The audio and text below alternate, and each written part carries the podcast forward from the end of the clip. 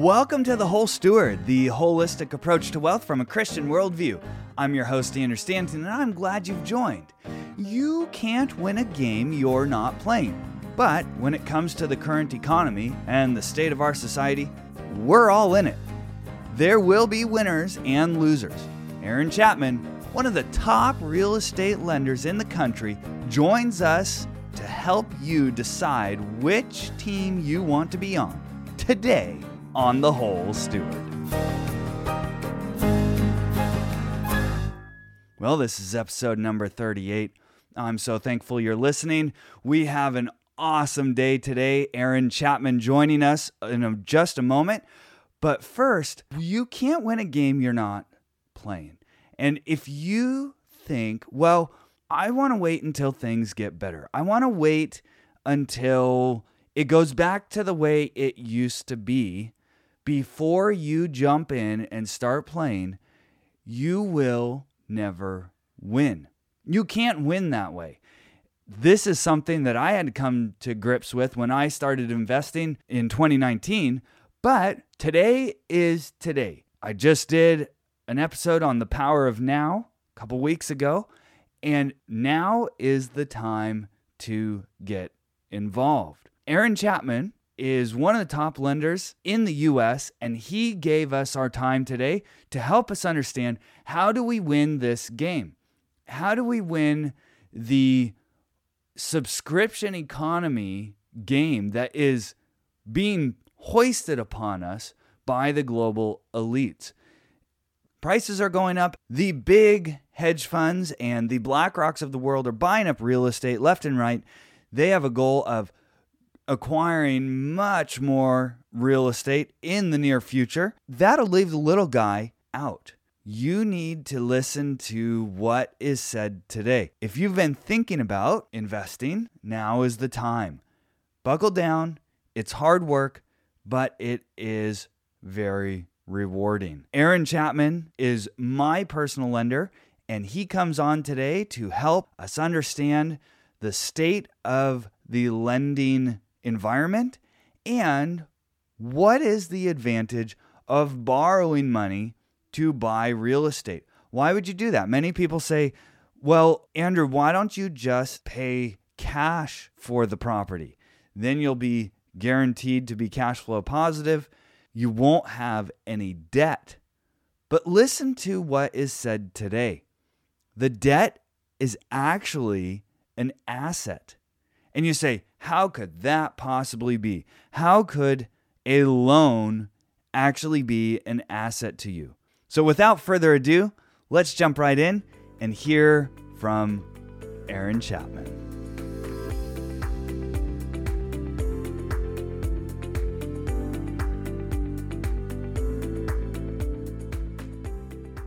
Our next guest is a veteran in the finance industry with 25 years of experience helping clients better understand, source, and finance cl- cash flow positive investment properties.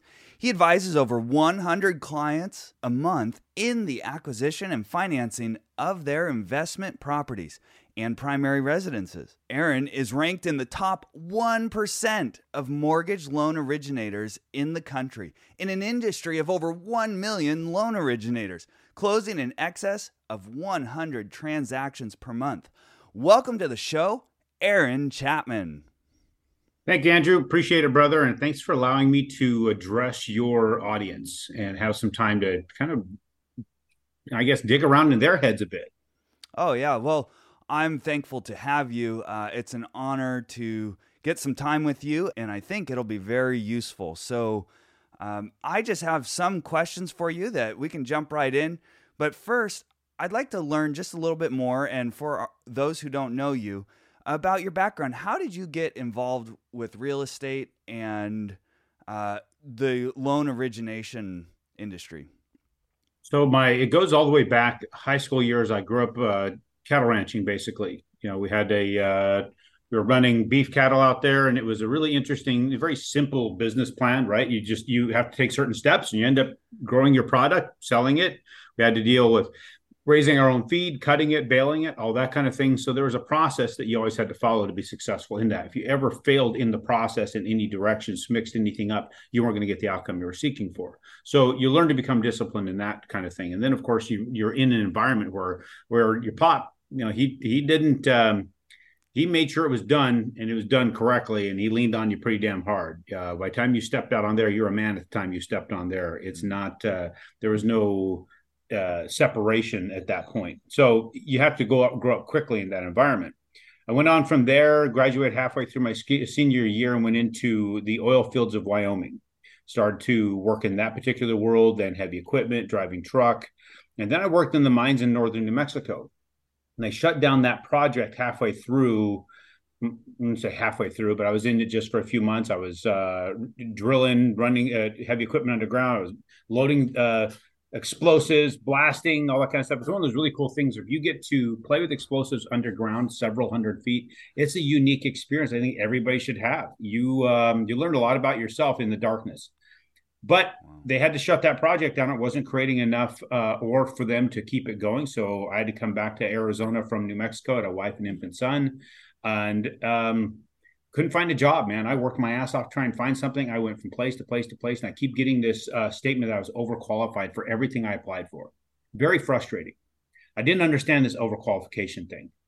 Then it got to a point where I was so desperate for for some sort of income that I went to a landscape company to drive truck for ten dollars an hour just to have some sort of income coming in.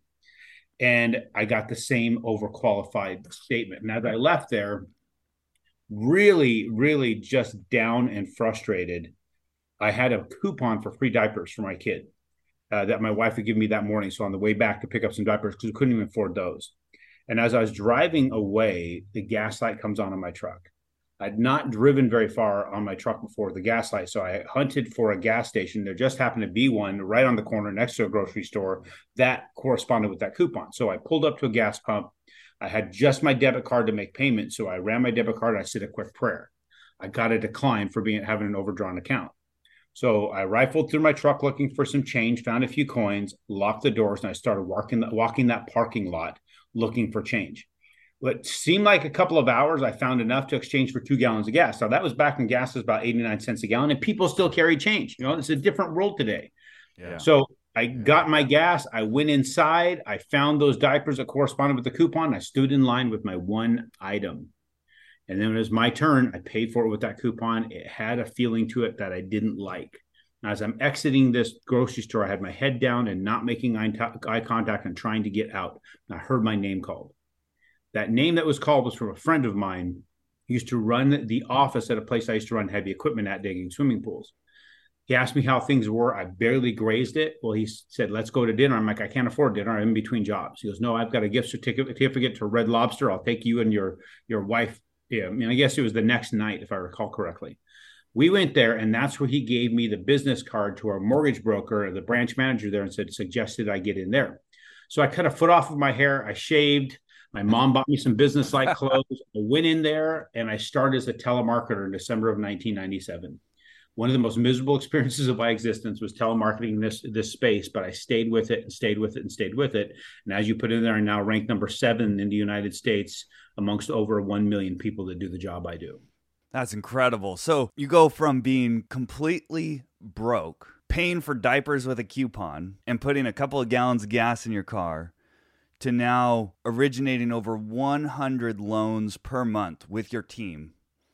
Uh, it's quite the journey. It's a very common story, if you will, where you have some sort of struggle that turns your perspective on life a little bit. Like you said, that feeling wasn't good. What was that feeling like that you had? You said it wasn't a good feeling, but it was definitely um I wouldn't say shame, but it's not far from it. Hmm. Um you just really, really felt less at that point, like you're a failure. But it was because you were overqualified, is what you were being told. Yeah, I was overqualified for what I was doing, but you felt like a failure because you couldn't do anything. Um, and I heard it once said that uh, from a guy who was doing, uh, who talked about his his journey in life and how he had done the job that I had done. And he became very successful, owned his own company. And he had said that the reason a person becomes a loan originator is because you can't get a job doing anything else. like, no kidding. I lived that. I understand that because that was the life that I endured. Um, and then, you know, the going from a telemarketer to trying to build up business, it was not easy. It was still just miserable. My first month in the business, I made 120 bucks, something like that. Mm. And then I got actually digging the job driving truck. Uh, finally, somebody offered me a me a job. He was just expanding his little business. He had a one truck operation, so he was extending to two. And I was driving freight from Sacramento to back every week, and then going to the office for three days, and then go to Ve- Vegas and back. So you worked two jobs.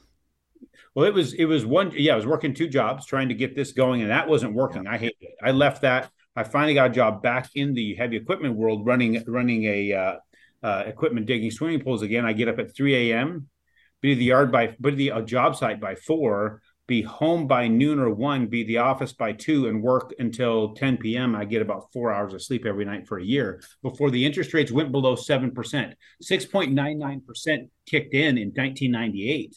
And mm-hmm. I was mm-hmm. able to actually start making an income that I could support my family on. It took me that long. Hmm.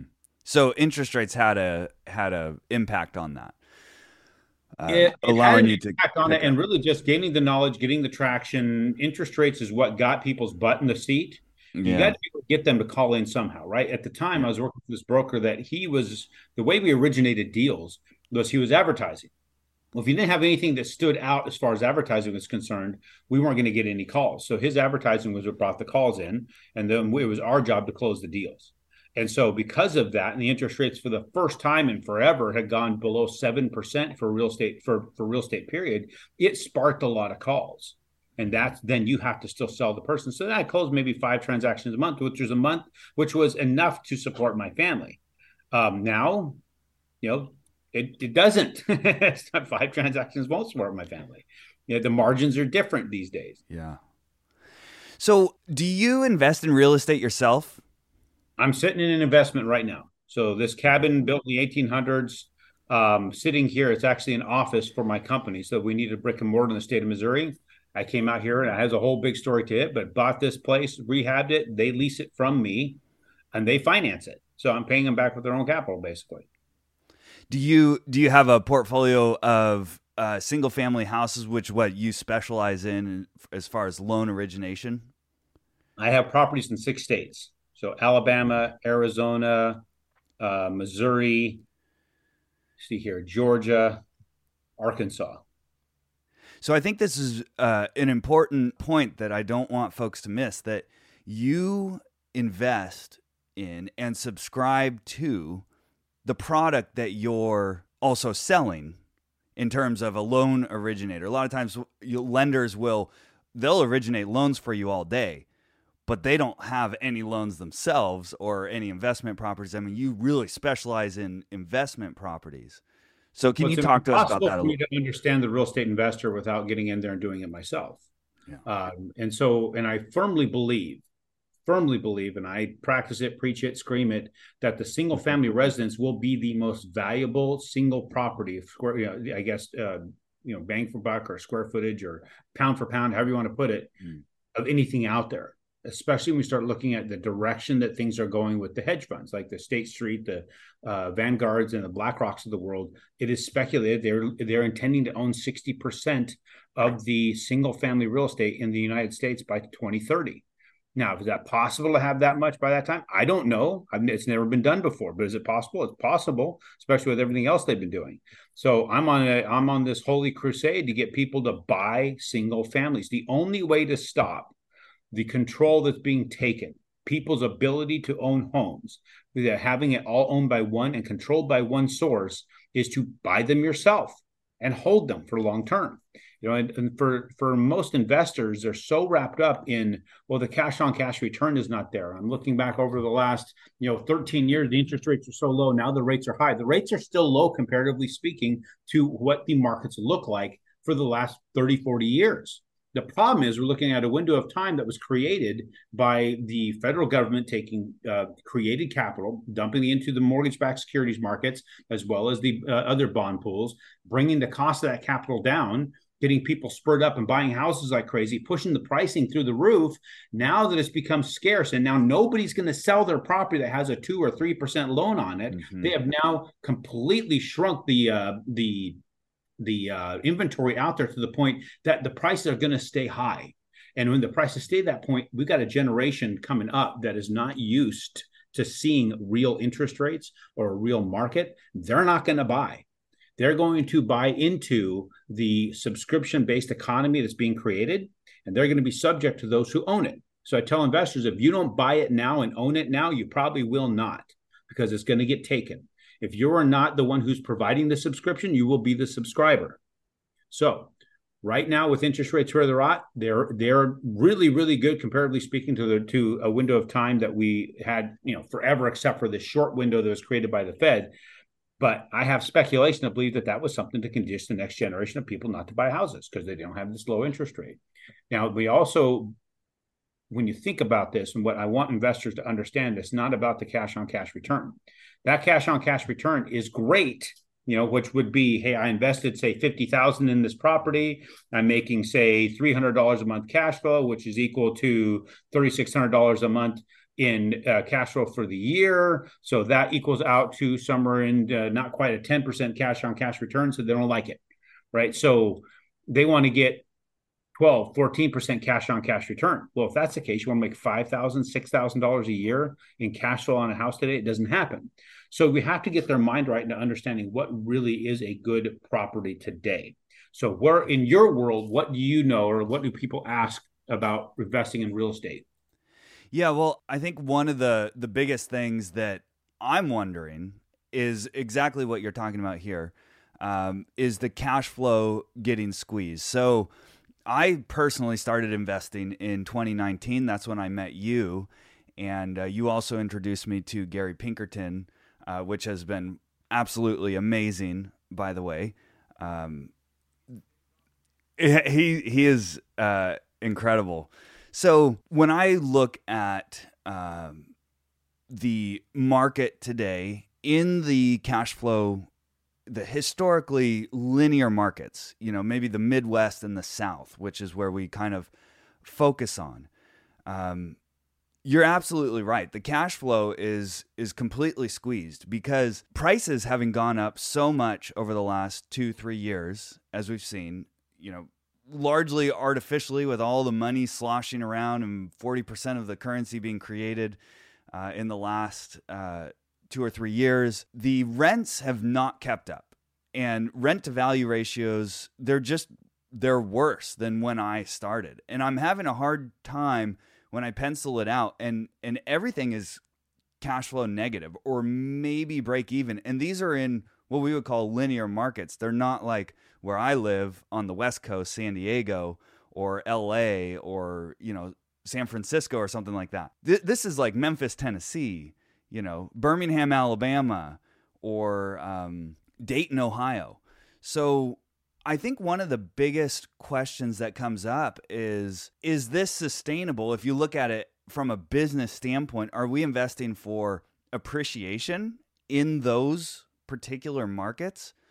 Or do we need to be covered by the cash flow? In my experience, uh, the expenses are very real. It's a it's a real business. That was one of the things you encouraged me and uh, in early on was, hey, run this like a family business, you know. And and I was hoping you could talk to us a little bit like that. You said, hey, Andrew, I'm like your CFO, and we you know strategize together on does this business model work and so that's a big question uh, that's outstanding right now well let's get into some of the numbers on how we take a look at what makes sense and what doesn't make sense because before the cash flows made a lot of sense it was easy to make sense of cash flow that's a simple simple process and so it made it a simple sale for the real estate world so let's say let's do some quick math you got you got mm-hmm. your calculator there get that out because you're going to do the calculations.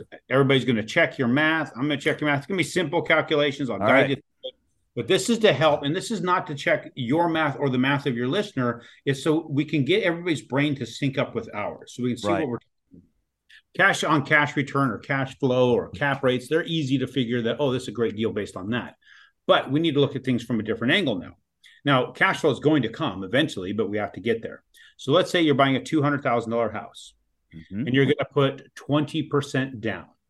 And you're going to have a 30 year fixed interest rate with an $1,800 a month in rent with only $100 a month cash flow when all things are said and done. Sound sound reasonable? Yeah, so 1800 Yep. 1800 1800 a month in total rents with $100 a month cash flow. So the way we do a rent to value ratio, I mentioned that for those of you who don't know, uh, it's the rent divided by the value or the purchase price. So 1800 a month divided by 200. Oops, I need to do a divide sign here. 1800 divided by 200,000. You're looking at a 0.9% rent to value ratio.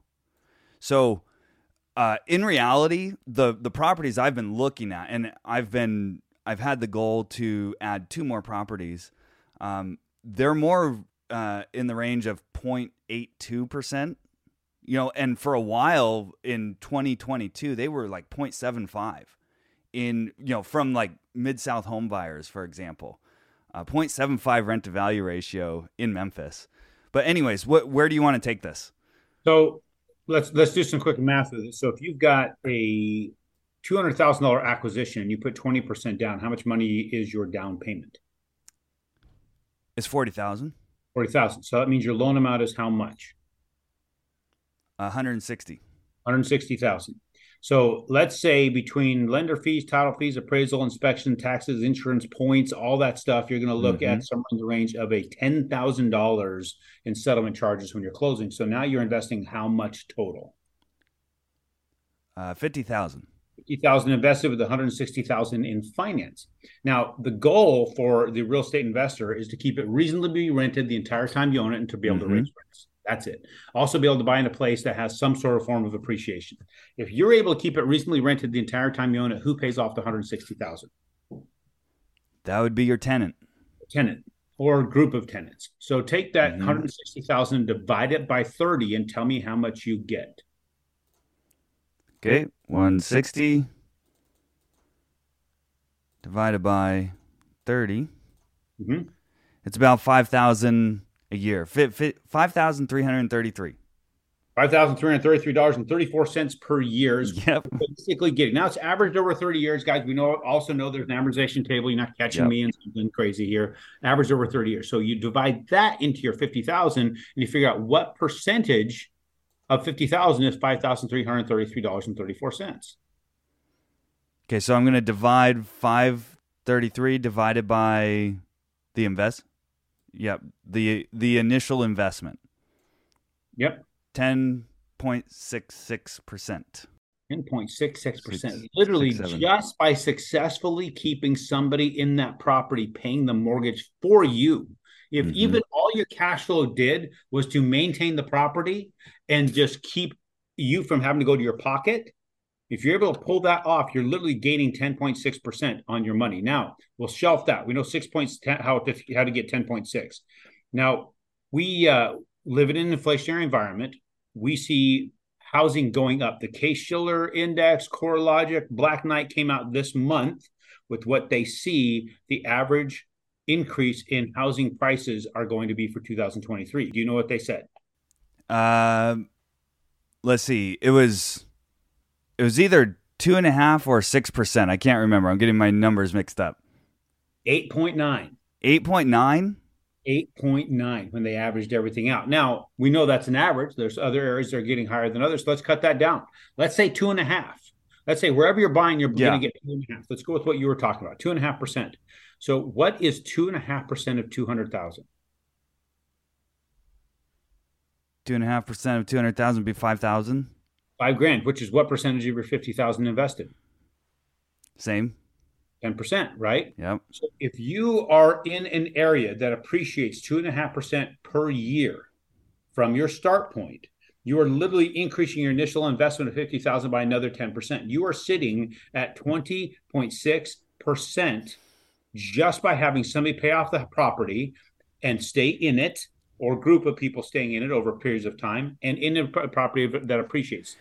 I this is a really important point. So, and and I get this question a lot actually. Andrew, why don't you buy the houses for cash? Why why are you borrowing all this money and you know going into all this debt? Um, oh, we're going tr- there. Yeah, we're going there. I'll be there in a few minutes. okay, okay, then continue because everybody looks at as debt. They don't see it as the greatest asset in the deal. I'm already showing you 20.6%. So it's like mm-hmm. ah, getting a loan is it really going to be that better? Well, number one, you're paying off the loan. So them paying off the loan is going to give you that 10.6%. If you didn't pay off the loan, you're only going to see you investing $200,000 and getting a 2.5% increase year over year. Which is better? A 2.5% increase on your investment of 200,000 or a 20.6% increase on your investment of 50,000. That's why you leverage it. That's one of the reasons you leverage it is mm-hmm. because of that.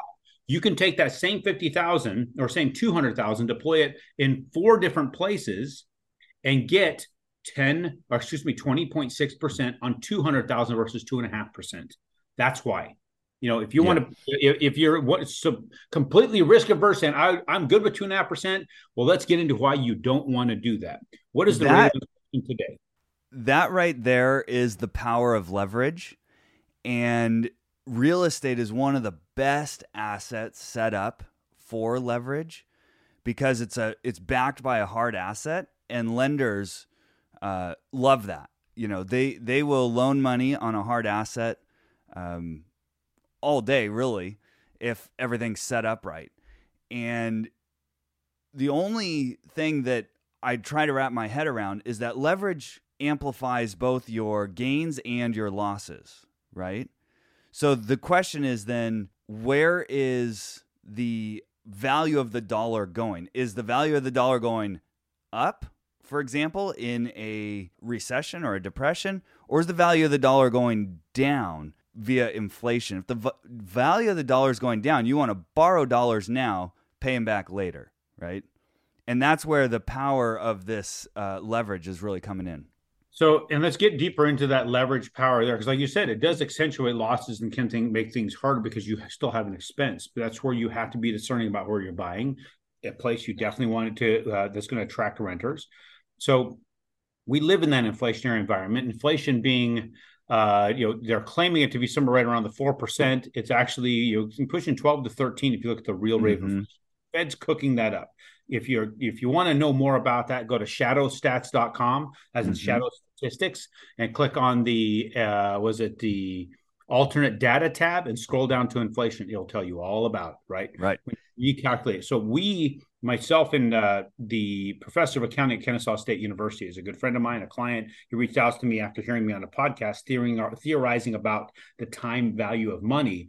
And he brought me out to speak to the accounting students, and then they built a tool for me to actually run the numbers. So when you run these numbers out, you can find that what's interesting about the time value of money is the dollar is losing its buying power every single month. So you lock in your costs on this 30-year fixed loan for the for 30 years, right? Your your principal interest payment is the same for 30 years. But the value of what you're paying it back with is losing value quickly. So to illustrate this, 1920s and before, they used to mint a $20 gold piece, a one ounce gold piece that was equal to $20. Now, it wasn't a pure ounce. They had to add a little copper in there. It was 0.98 or something like that percent uh, pure because they needed the durability. But at that time, you could walk into the department store, get a tailored suit, a shirt, a tie, a belt, a pair of socks, and a pair of shoes for this $20 gold piece. You can't even buy the socks for 20 bucks anymore. What's interesting right. is you can buy everything I just talked about with an ounce of gold. Why? Because an ounce of gold is worth over $1,800.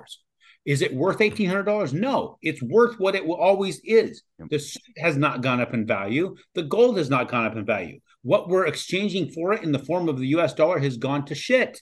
That's why. Right. That is works that way. So as that continues to decline in value, whoever lent you the money has to accept that same dollar amount. So what we find, and I have the actual numbers here from the calculator that was given to me by this. Uh, uh, in fact, I can share screen. Yeah, share share the screen. Absolutely. So I didn't know if people were going to be able to even see the screen, but I will do the share screen here. I figured you would. Uh, you have to give me share screen capability, make me co-host here. So oh. Probably were had the share screen capability because you wouldn't put all that stuff up in the background for nothing. Let's see. There we go. I got you. Okay, perfect.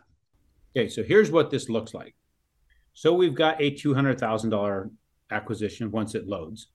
Um, so we're showing. I can see it. Cool. I'm going to go ahead and zoom in here a little bit more. We're showing a purchase price of two hundred thousand on this uh, this example, just like we've been talking about, and then a hundred sixty thousand dollar loan amount. Because of the zoom in here, it doesn't let me go to that side. I don't understand why. Uh, let me see if I can make this line up better. Grab the scroll bar. Yeah, there you go. I can't get it to line up better. It just won't. All right. So, two hundred thousand purchase price, hundred sixty sixty thousand dollar loan amount. Here is your your total payment: eleven hundred thirty two dollars and forty seven cents for three hundred sixty months.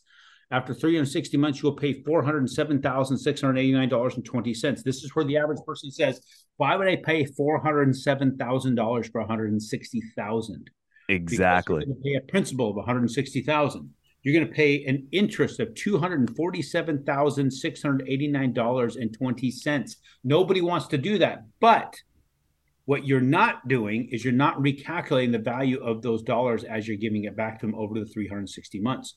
When you recalculate the value of those dollars every single month for 360 months, you will find that as it leaves your hands, the total value of all of those over 30 years is $154,336.97, which is less than what you borrowed. It is one of the most powerful tools there is. So that's why the banking industry will encourage you to refinance every three to four years or when rates go down to a certain point because they don't want you holding out for 30 years. See what happens to them? They want you to hold out just for those first four or five years. Have you seen oh. what, a, what an amortization table looks like on a 30 year fixed loan? Right. First five yeah. years is mostly interest. Mostly interest. So if they're only collecting interest from you and then you refinance, you do it again, refinance, do it again, what do you get? You pay the hell out of them in interest. Yeah. So that leads me to believe that over the long run, then the lenders are actually losing money or losing value, if you will, not in nominal dollars, but in purchasing power? If people don't refinance as often as they do, they, they right now do a lot. Okay. So, because they do, and they've been conditioned to do that, they continue to make money. There is the few that don't. People that work with me, clients of mine, so you ride that out for the entire 30 years, unless you're refinancing it to pull cash out and buy another property and expand your empire. Right. That makes sense. So about that. So look at how you're winning. You're not even mm-hmm. paying back what you borrowed as you continue to increase, right? So let's say this $1,800 a month in rent that you're paying is only going up. I think average rents are going up like five, six percent in the United States. Let's say you're only raising it by three. What's three percent of eighteen bucks? let's see, 10% is 180, so somewhere around $60 or so. 54 50, bucks. 54. Yep. 54 bucks. Does a tenant move out of a house for $54 increase? No, not when apartments no. are going up by 2 and 300. Right. That's happening all over the place. So 54 bucks. So, but you're getting $100 a month cash flow and it's gone up by $54. What percentage did it go up by? Uh, if a lot. 54%. Like yeah. went up by 54%. Yeah. You're getting a compound increase. Yeah. By raising it three, you're getting 54% increase in your cash flow. What's now in my experience, I've seen the drop in cash flow. Sorry about that. The, so I've seen the expenses going up too. Taxes, insurance, all those things. Correct. That's why, yes. And even if you're only on pace to maintain the 100, even if it drops down to flat, Remember, even though it drops down to flat and you're just breaking even on this, and never a dollar leaves your hands, look at where you're at, right? You're still making that 20.6%. And that's with a 2.5% appreciation. We're seeing 8% out there. What if yeah. you're getting four? What if you're getting 4% appreciation? Yeah. Right? Look at what that does yep. for you. Consider what's really happening out there. If you're using five to one leverage, you can multiply those gains by five.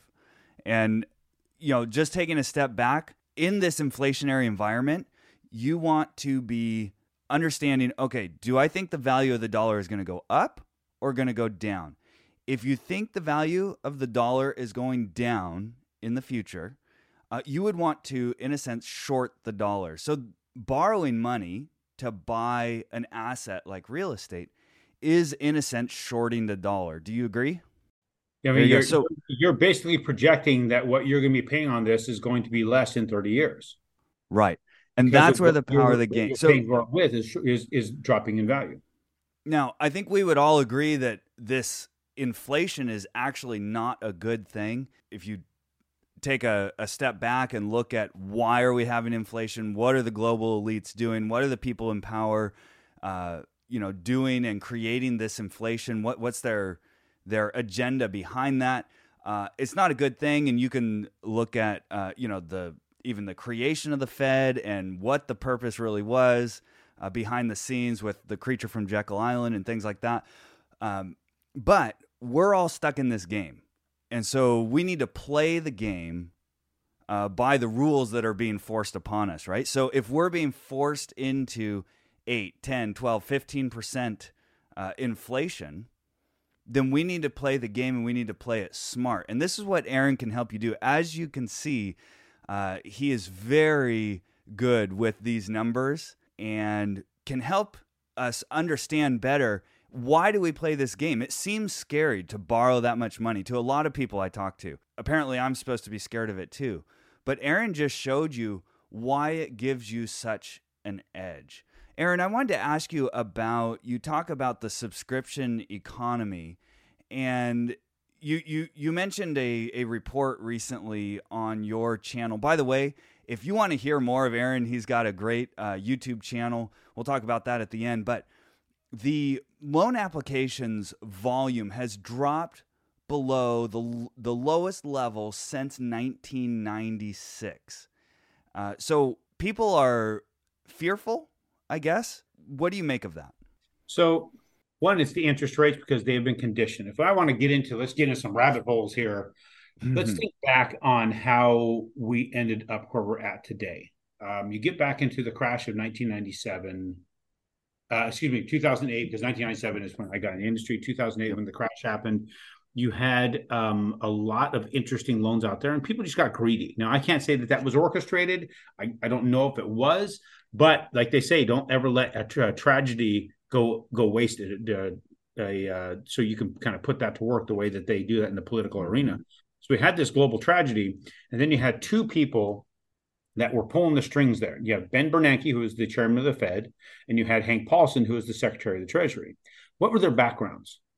Hank Paulson worked for Wall Street. He came from like the Lehman Brothers, Salomon. I, I think that's who it was. I think he worked for Lehman Brothers, if I remember correct, correctly.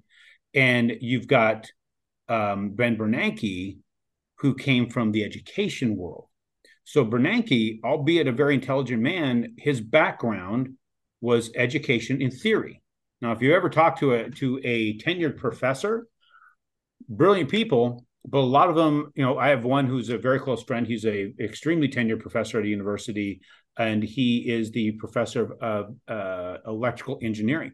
I took over to him a little tools. I had an electrical thing. Say, hey, let's do this, this, this. He goes, dude, hey, I'm the last guy to talk to. It's like, what do you mean? He goes, I can flip on a light switch. It's like that. I thought you were a, a professor of electrical engineering. He goes, I understand theory. I'm like, what is theory? I don't understand where theory comes into it. Either freaking the either you flip the switch and it works or it don't, right? You got diodes, you got resistors, you got all these things. They either work or they don't. Um, but that's where they come from. So majority of ed- people from the education space theorize about a lot of things. So you have theory coming in to work with the Wall Street mindset, and they collaborated, decided, hmm, let's go ahead. And I don't know if it was them that decided, but it could have been the people behind them kind of saying, let's go ahead and take this and run with it. We can start doing what they call quantitative easing. So it was uh, November 25th of 2008, they announced quantitative easing, which was they're going to take money from the treasury and inject it into the markets to bring the rates down and spur the economy. Well, rates are driven by the supply and demand of money. If you've not seen the movie The Big Short, you need to. There, mm-hmm. if the supply is uh, there's more if there's more there to to acquire, then the cost is is low. If the if the supply shrinks, which we noticed with COVID, supply chain issues, the cost goes way up. You can push up inflation.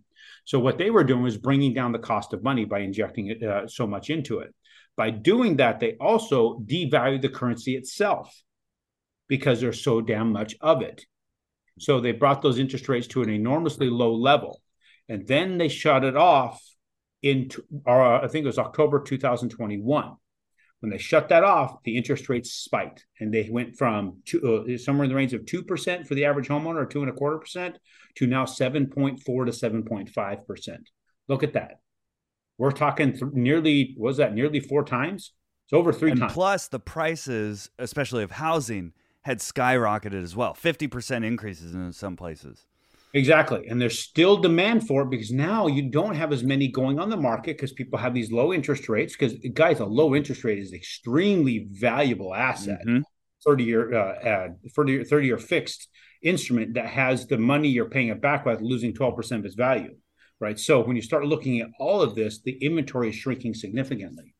But then you're also talking about the cost of living is skyrocketing. You have this massive inflation. People are can't are having a difficult time paying their bills. So when it does come to a point, let's just say that our generation goes and the next generation takes over, what are they going to do with those houses? They're probably going to sell them for the profits, distribute that so they can live for that very short window of time that's going to help them live and it's going to go to and it's going to continue to go where it's going now they're going into the hands of the hedge funds they're going to now control the real estate do you see a wave of inventory coming at that point? Uh, I'm potentially, unless we unless we change the minds of the people and say, hang on to it, okay. rent it out. I mean, right now, I'm the real estate that I'm buying is for it's because I know my children, my grandchildren are not going to be able to. So hmm. buy I buy in places they're going to live with the family trust, and then they rent back from the family trust, and we buy it in a way that they can afford to live in it, but at the same time, the trust will still profit from it. I think it was Warren Buffett that said, "Be fearful when others are greedy, and be greedy when others are fearful." Do you see us in a uh, a fearful state right now, or a greedy state? Well, we're definitely in a fearful state because people are not putting money. They're not. They're not investing. They're they're they're waiting. They're waiting for the price to drop because the interest rates went up. Unfortunately, don't realize that the interest rates were where they were in 1996. Mm-hmm. This is where they were. So our levels of interest in people buying are very, very similar to where the interest rates were at the same time. So people doing applications, buying homes is the same as it was in 1996. We also have a very, very low inventory, probably like what we had in 96. You also have interest rates that are very similar to that same point. We're repeating history here with this. So what I'm telling people is if everybody's sitting on the sidelines, you need to charge in. You need to charge in with the information we just gave you. How do you analyze it?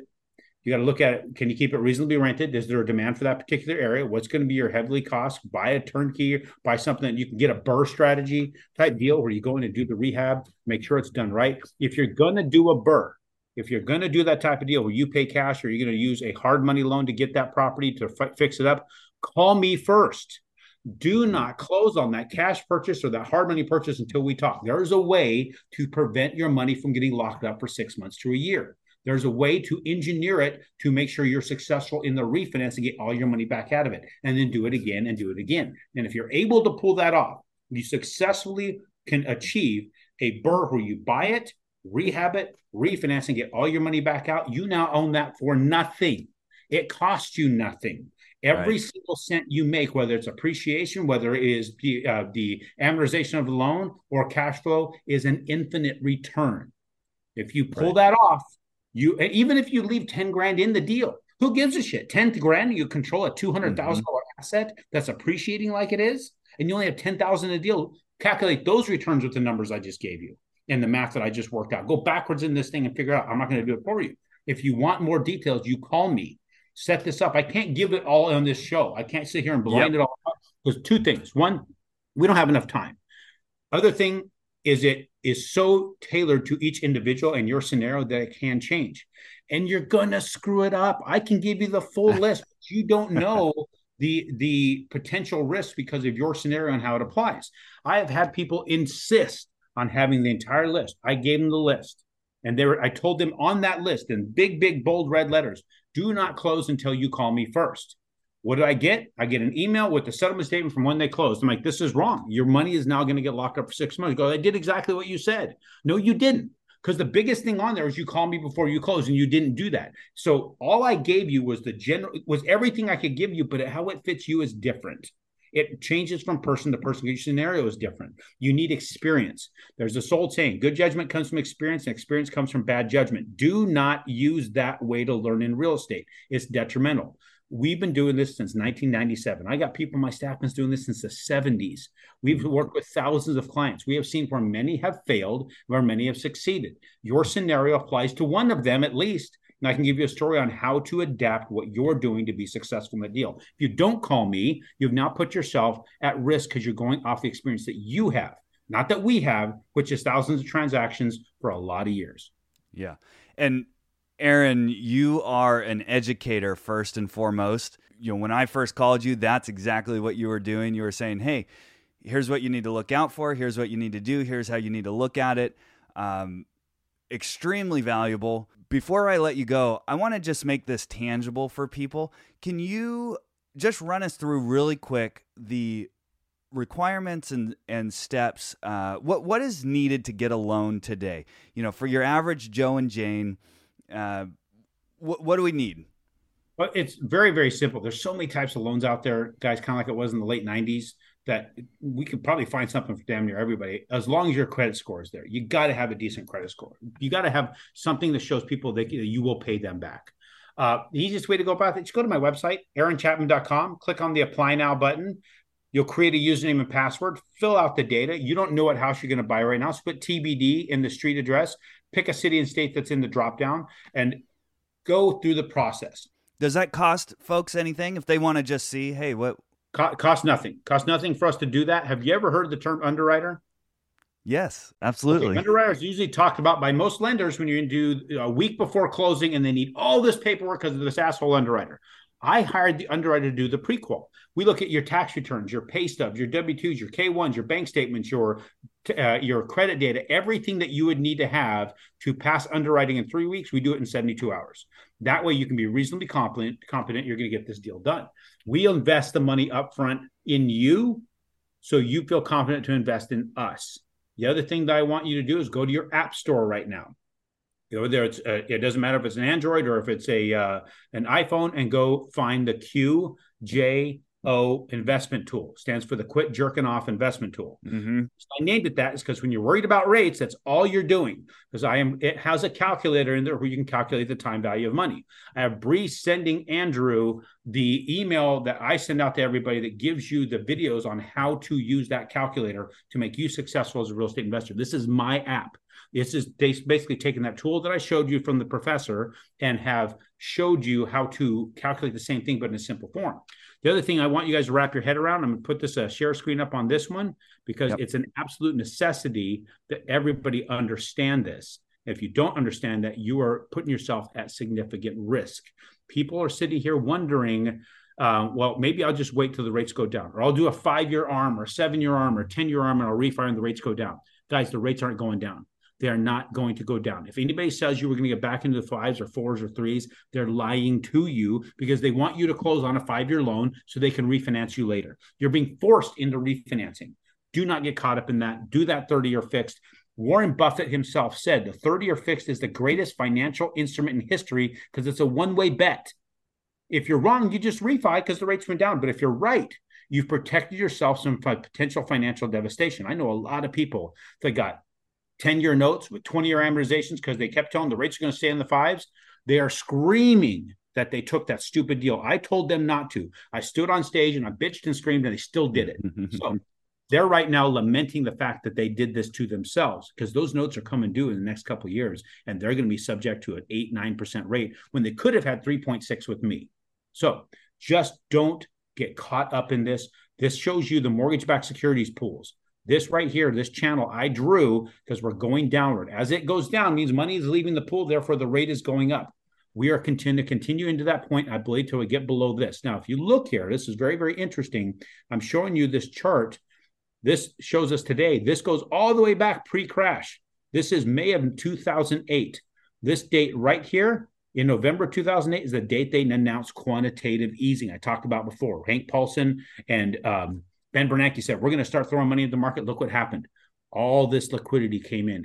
all this capital here. Interest rates were low in the five, in the, the threes here, the twos here. And then in October 2021, bam, The bottom fell out of it. That's because money stopped going into it. Now, We just are- for for right now, look really at this. quick, We're at the levels we were in 2008. We're at the same levels pre 2008. That's where we're at. So for for folks, if if this is your first time looking at this chart, just for a point of reference, if the line goes up on the chart, the rates go down. If the line goes down on the chart, the rates go up. So the the um, lending in the real estate market is based on mortgage-backed securities. So there's somebody on the other side of that transaction giving you money to buy that house and the more expensive that money is, the cheaper the price uh, of the the value of the bond. So uh, it's in, inversely proportional. hundred percent. Because what this shows is every day you're showing a trade. They started here, ended here on a green day, meaning money went into it. On a red day, they start at the higher point and went to the lower point because money left it. You know, as money goes in and goes out, the price of that money gets dictated in the interest rate. Yeah, and so just to be clear, then that channel trending down means that interest rates are trending up. You know, and uh, we talked about Warren Buffett. You know, his his partner Charlie Munger. Mm-hmm.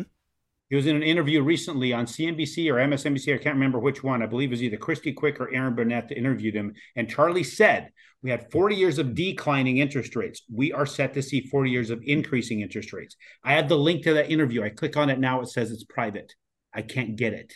Oh no! Every single version of that, I spent six to eight hours searching for every version of that interview. It's been taken out. That statement's been redacted. If you go to the, I've looked up the um, the transcripts. That statement's redacted. Why? They don't want you to know that rates are going up for 40 freaking years because that means you would buy now and prevent them from buying.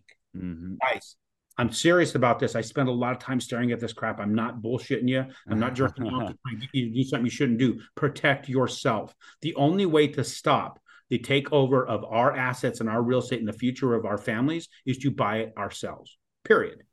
Yep. Do the thing. Don't sit on the sidelines. The power of now. I did an episode recently on that. Uh, listen, before I let you go, tell us about your partnership with uh, Operation Underground Railroad and your upcoming event in Tennessee.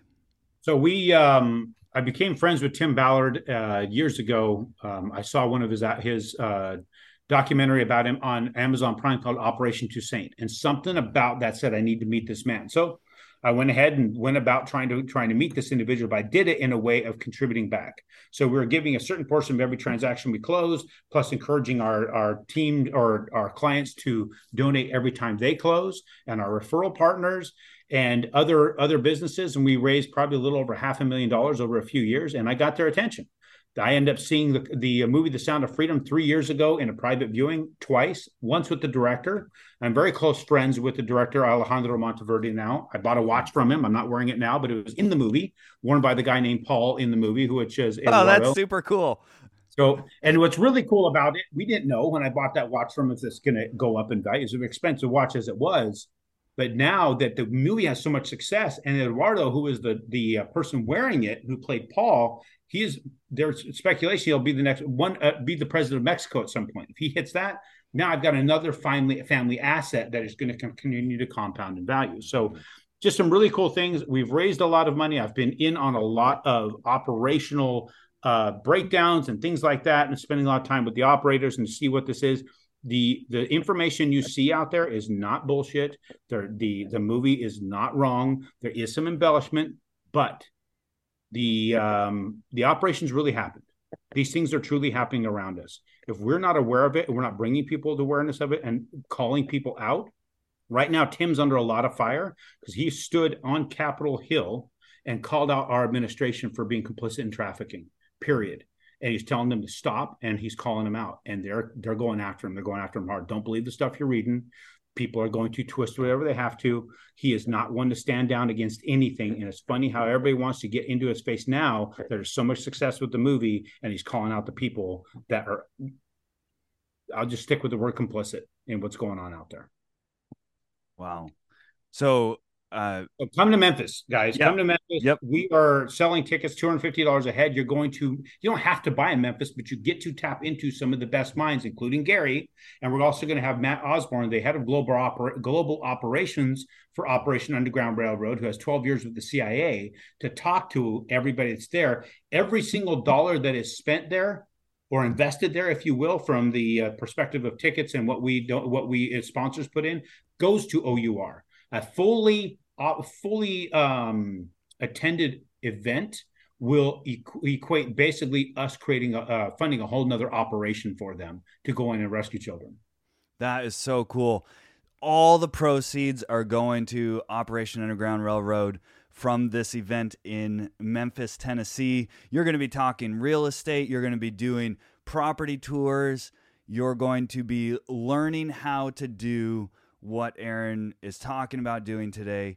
Aaron, is there anything that I missed that you want to share with our listeners? Any last uh, pieces of advice or anything? Guys, people think that they can time the market.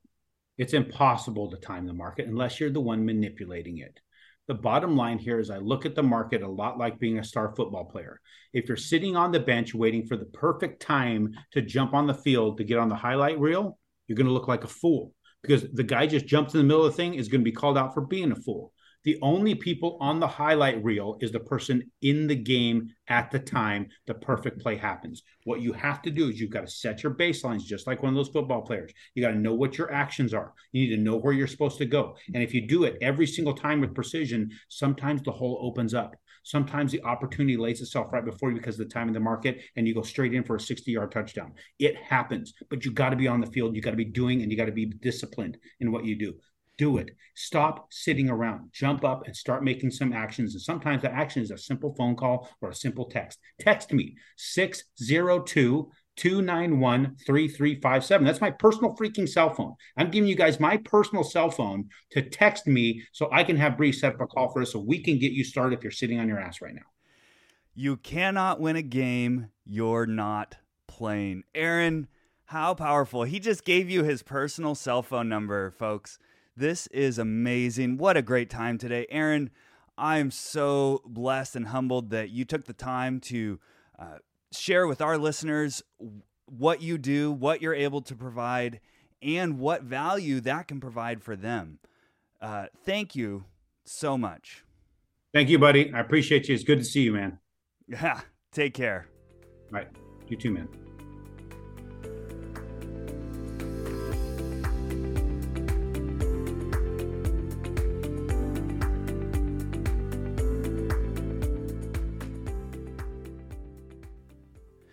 Wow. I love the energy that Aaron brings to this topic.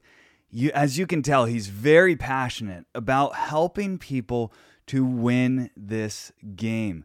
The thing is that the global elites and the people who pull the strings on the monetary system will continue to pull them and pull them harder and harder. History will repeat itself unless we stand up and we say, no. We play the game to win. You need to think about this. I need to think about this and figure out what it is the Lord would have us to do to be good stewards of what God has given us. Let's be savvy. Let's be shrewd. Remember, Jesus said, the sons of this world are more shrewd than the sons of the kingdom. And it ought not to be that way. We ought to be doing well with the finances that He has given us. And if you think, well, I'll just wait on the sidelines a little longer, remember, you marry the house, but you date the interest rate. Aaron mentioned it. If you are afraid of the high interest rates right now, you need to realize that you can always renegotiate the deal. If you're thinking about buying real estate and concerned that interest rates might go down in the future and you're waiting for that, don't wait because you can renegotiate the deal. You can go back to the lender and you can refinance if interest rates go down. But if interest rates go up, then you're going to look back and you're going to say, wow, I got a pretty good interest rate compared to what they are today. And if they go down, renegotiate. The other thing is that the cash flow problem. This is a real problem right now. Prices are high and the interest rates have gone up. And so you're not looking at a large amount of cash flow. You might be barely just break even on a property that you buy, even in those historically cash flow proven markets. I've heard it once said, put to me as deferred down payment. If you think about if you bring a 100% down payment and you have a good property that's reasonably rented, then you're going to be positive cash flow because you put all your money in, 100% down payment. That means you bought the house for cash and you're going to have positive cash flow. But if you start to leverage, if you do 50% down or 30% or 25% or even 20% down on a investment property, you will see that your cash flow then gets squeezed out right now. And we're now at a barely a break even amount. Right around 0.75 to 0.8% RTV is where you generally think of a break even point in terms of cash flow. But Aaron just pointed out to us how there is a lot more to the investment game when you're using leverage than just the cash flow. You have somebody else paying off the loan for you. You are outsourcing one of your biggest expenses. And it was very interesting how he pointed out that the main portion of the money that the lenders make is in that first seven years or so. They are banking on you refinancing or selling that property in the first few years. And that is a very common thing. The average time to hold a 30 year mortgage is actually very low. But if you stretch it out and you stick it out over the course of 30 years, you see that the value of that loan being paid off is tremendous. And if you build a certain amount of equity in your property, it probably makes sense to think about leveraging that again and going to and obtaining two properties instead of one because now you are maximizing the investment real estate that you control. If you only sit on the one property, eventually you hold it for cash or you own it outright, that's fine. But now you're not taking advantage of all the things that Aaron just described to us. So, again, check out what Aaron has going with the Operation Underground Railroad and aaronchapman.com. He is a huge benefit and asset to uh, this space. A huge thanks to him. He gave you his personal cell phone number. Call Aaron. He's an awesome guy. He's helped me through the loans that I've made, and he helps you to run your real estate investing endeavors as a business. You look at it that way, and you will win the game. You need to be strategic, as he said. Don't just run out onto the field in the middle of the game. Be strategic, be prepared. Reach out to Aaron, reach out to me. Let us know if you have any questions or how this episode brought you value. Go ahead and leave the show a review. Go ahead and like it in your favorite uh, podcatcher, wherever you get your podcasts, or watch on the video. Aaron shared his screen a few times.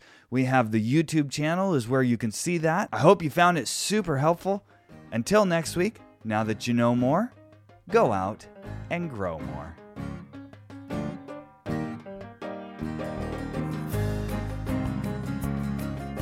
All content on The Whole Steward is for informational purposes only and must not be considered personal, professional, tax, or legal advice. Please consult an appropriate professional for individualized advice. Though we do our best to bring you reliable information, we make no guarantee on its accuracy, so you must rely on your own due diligence to draw your own conclusions. The views expressed by guests on the show are their own and may not represent that of the host. Please visit our website for complete terms and conditions.